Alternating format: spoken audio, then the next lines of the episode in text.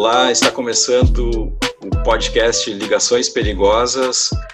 Eu sou Fernando Ramos e vou falar com o Reginaldo Pujol Filho, a Júlia Dantas e o Gabriel Pardal.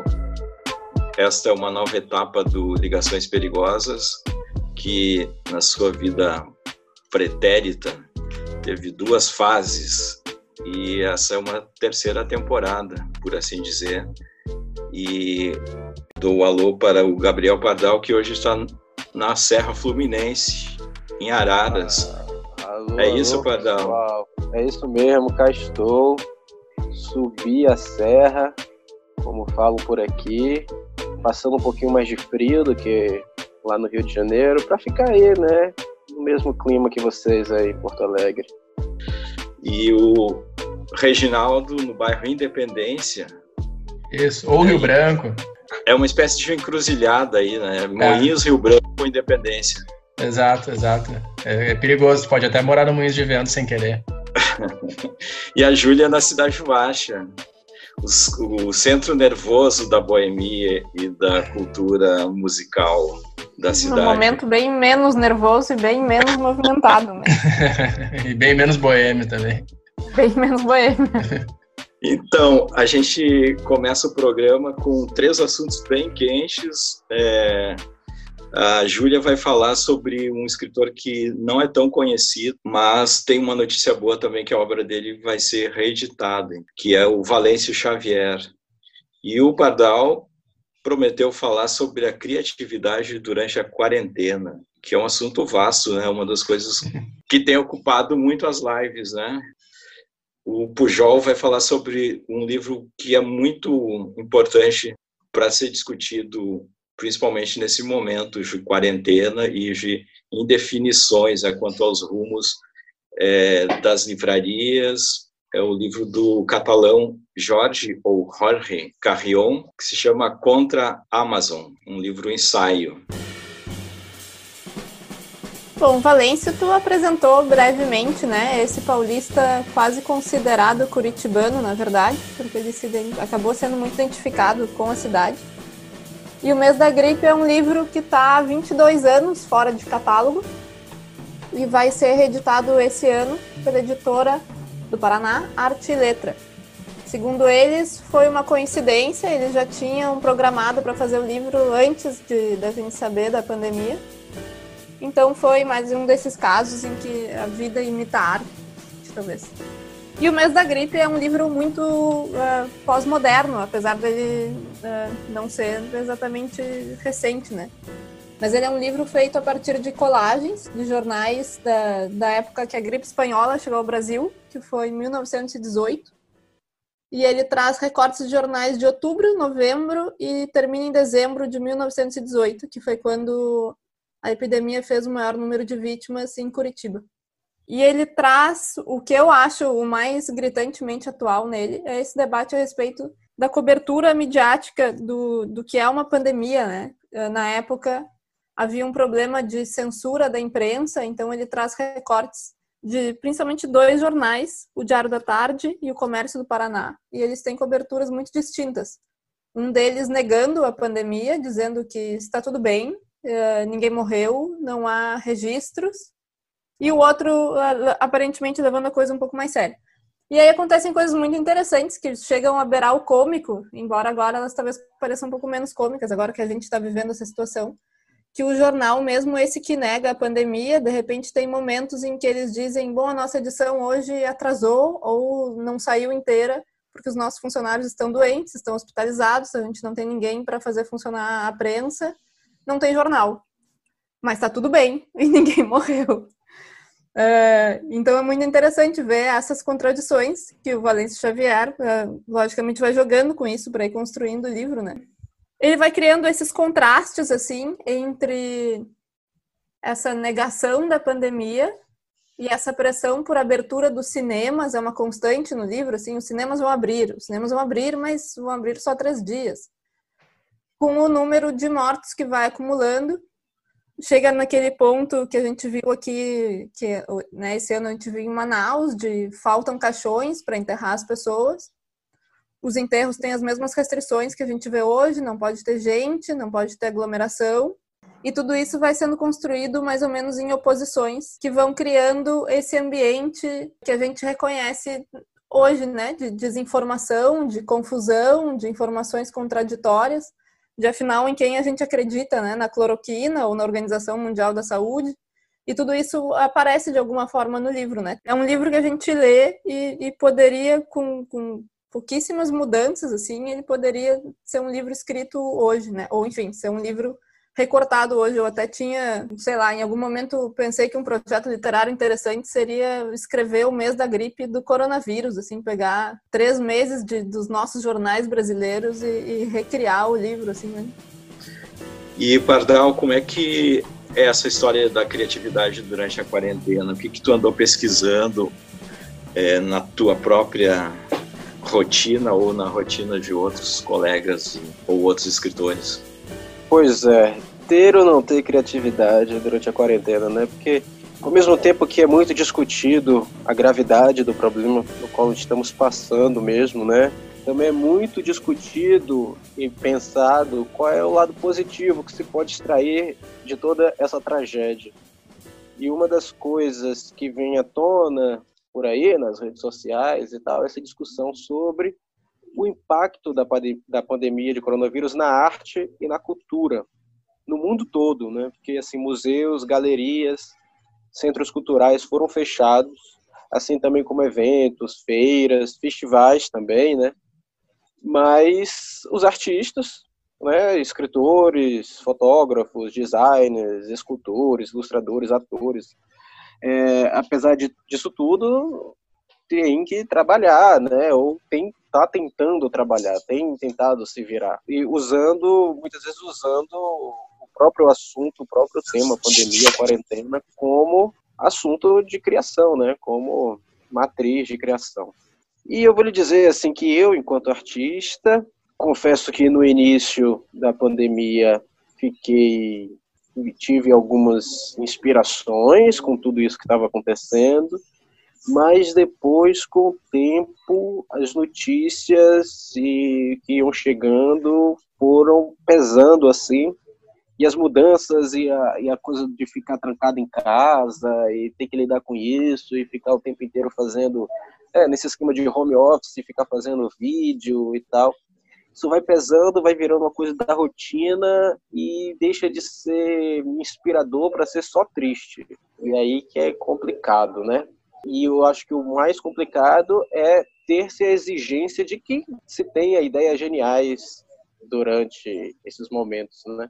A gente faz essa piada aí que é muito boa, né? Será que depois da quarentena vamos ver uma profusão de, de livros sobre ficar em casa, né? E é uma piada muito boa mesmo, muito assertiva, porque é, é é, é uma piada com o fato da autoficção né, ter sido uma moda recente aí. Tem casos muito famosos, artistas ou criadores, né, que criaram é, coisas no confinamento. Eu acho que o mais famoso de todos é o Shakespeare, que lá em 1600, no, no início do século 17 em Londres, durante a peste bubônica, é, todo mundo ficava trancado em casa, né? E estava igual aqui, tudo fechado, o mercado fechado, a cidade fechada, os teatros fechados. E nessa época o Shakespeare criou Rei Lear e Macbeth, né? Que foram escritas nesses períodos e só foram ensinadas e apresentadas depois, obviamente, quando os teatros voltaram mas foram escritos nessa época e não não se trata sobre peste, não se trata sobre né, pandemia, nem doença, nem nada disso. E outra também é um pouco depois, mais para o final do século XVII, o Isaac Newton, quando ainda era um jovem mancebo na Universidade de Cambridge, é, ele rolou a, a, grande praga de Londres e aí ele teve que ficar é, trancado em casa e foi trancado na casa dos pais, ele tinha por, em torno de vinte e tantos anos, e trancado na casa dos pais, assim, lá no jardim, tinha muitas macieiras. Aquela história da maçã caindo na cabeça dele parece que é lenda, mas parece que a história da maçã caindo né, no chão, obedecendo à lei da gravidade que ficamos sabendo então, é, é, fato, assim, enquanto ele ficava ali preso, confinado, olhando pela janela, as maçãs caindo, e ele teve um dos primeiros insights da lei da gravidade. Bom, então, não sei, eu acho que a arte, ela é uma tentativa de chamado à liberdade, mas para isso é preciso as limitações estarem ali presentes. Assim, eu acho que é muito complicado em um mundo perfeito criar uma peça de teatro sobre o um mundo perfeito para o um mundo perfeito. Porque eu acho que a, a criação e a inspiração vem mesmo das adversidades. Eu acredito isso, pelo menos é assim que funciona comigo. E para fechar, trouxe um trecho clássico do Encontro Marcado do Fernando Sabino, clássico dos clássicos, que é fazer da interrupção um caminho novo, fazer da queda um passo de dança, do medo, uma escada, do sono, uma ponte, da procura, um encontro.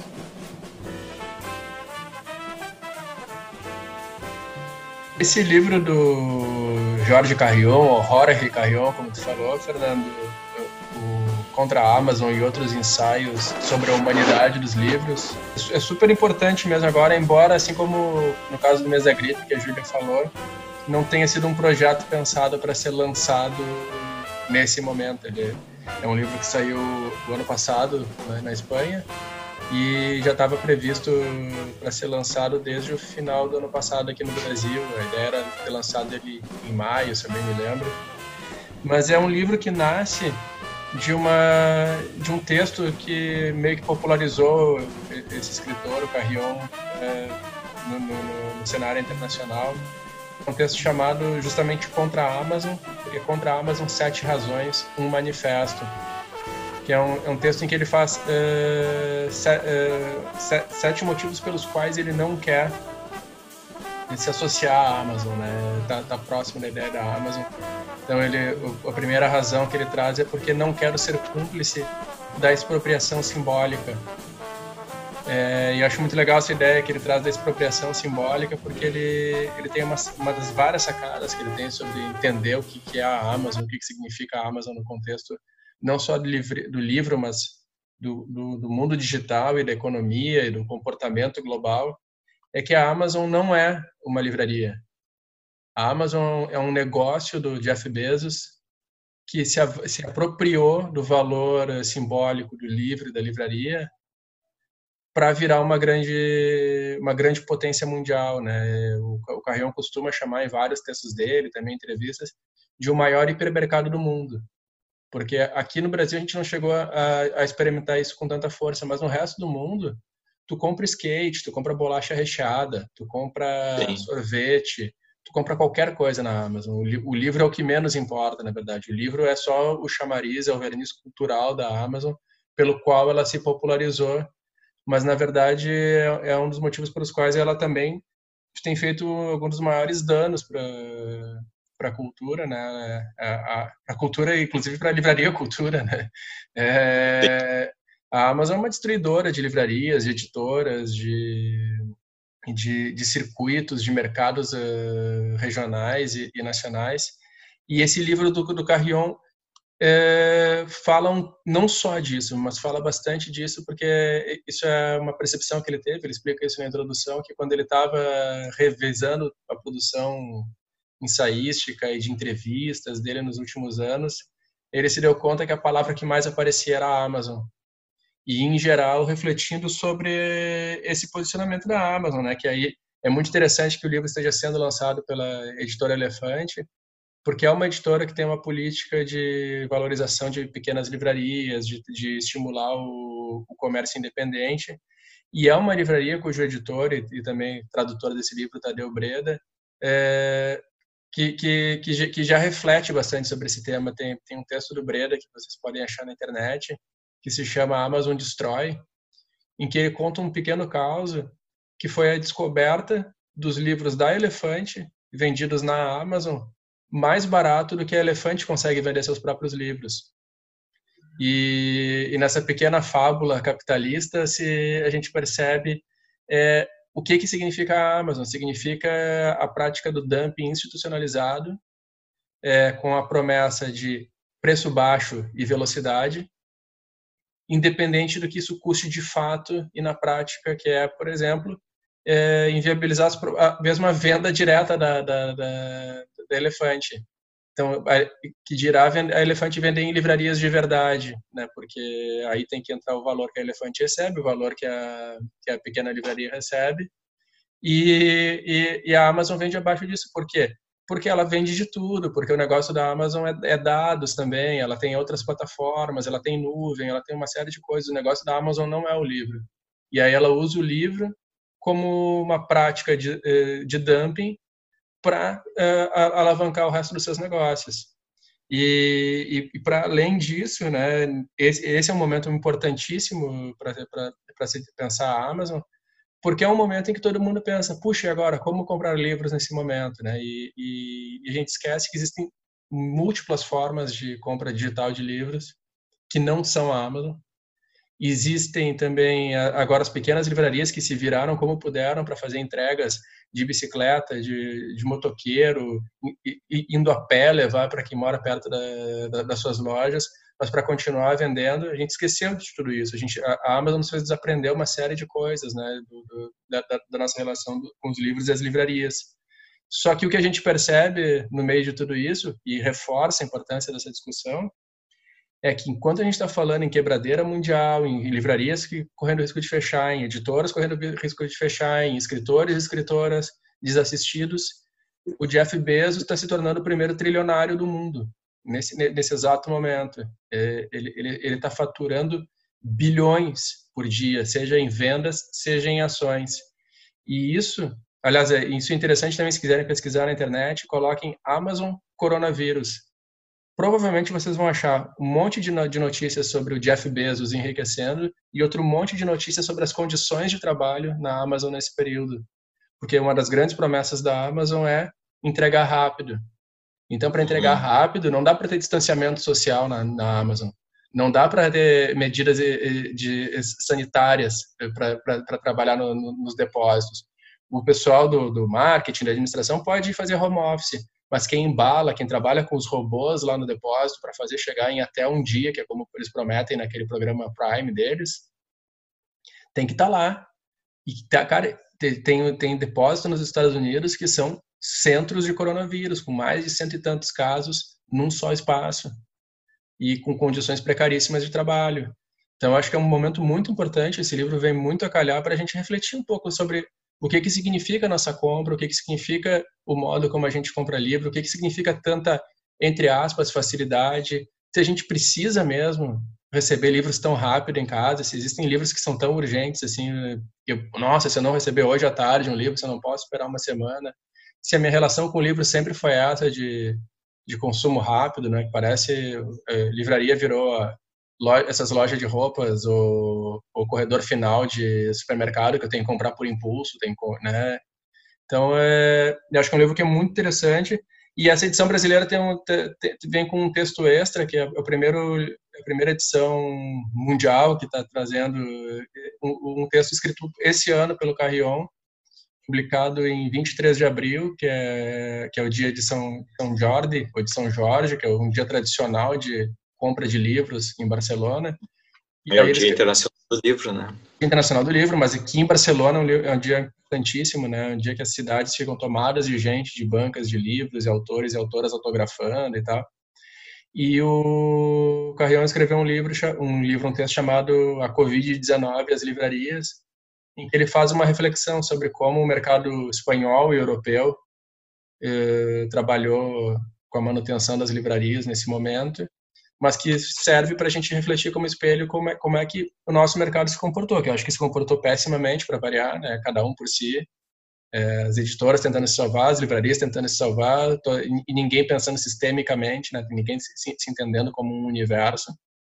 Mas é, esse texto que foi publicado na revista 451 vem, vem no livro do Carrion uh, contra a Amazon e outros ensaios sobre a humanidade dos livros, que é um subtítulo também que dá conta disso, né? Entender que nosso contato com livros é um contato também humano, é um contato com quem conversa com a gente, é o um contato com o autor, é o um contato com o vendedor, é o um contato com, com, com quem faz a edição, e não é uma relação mediada por robôs e algoritmos, né? Quem, quem comprou isso também comprou isso, também comprou aquilo. Acho que é mais ou menos por aí. Eu poderia ficar falando um tempão, porque é um assunto que me, me domina as paixões.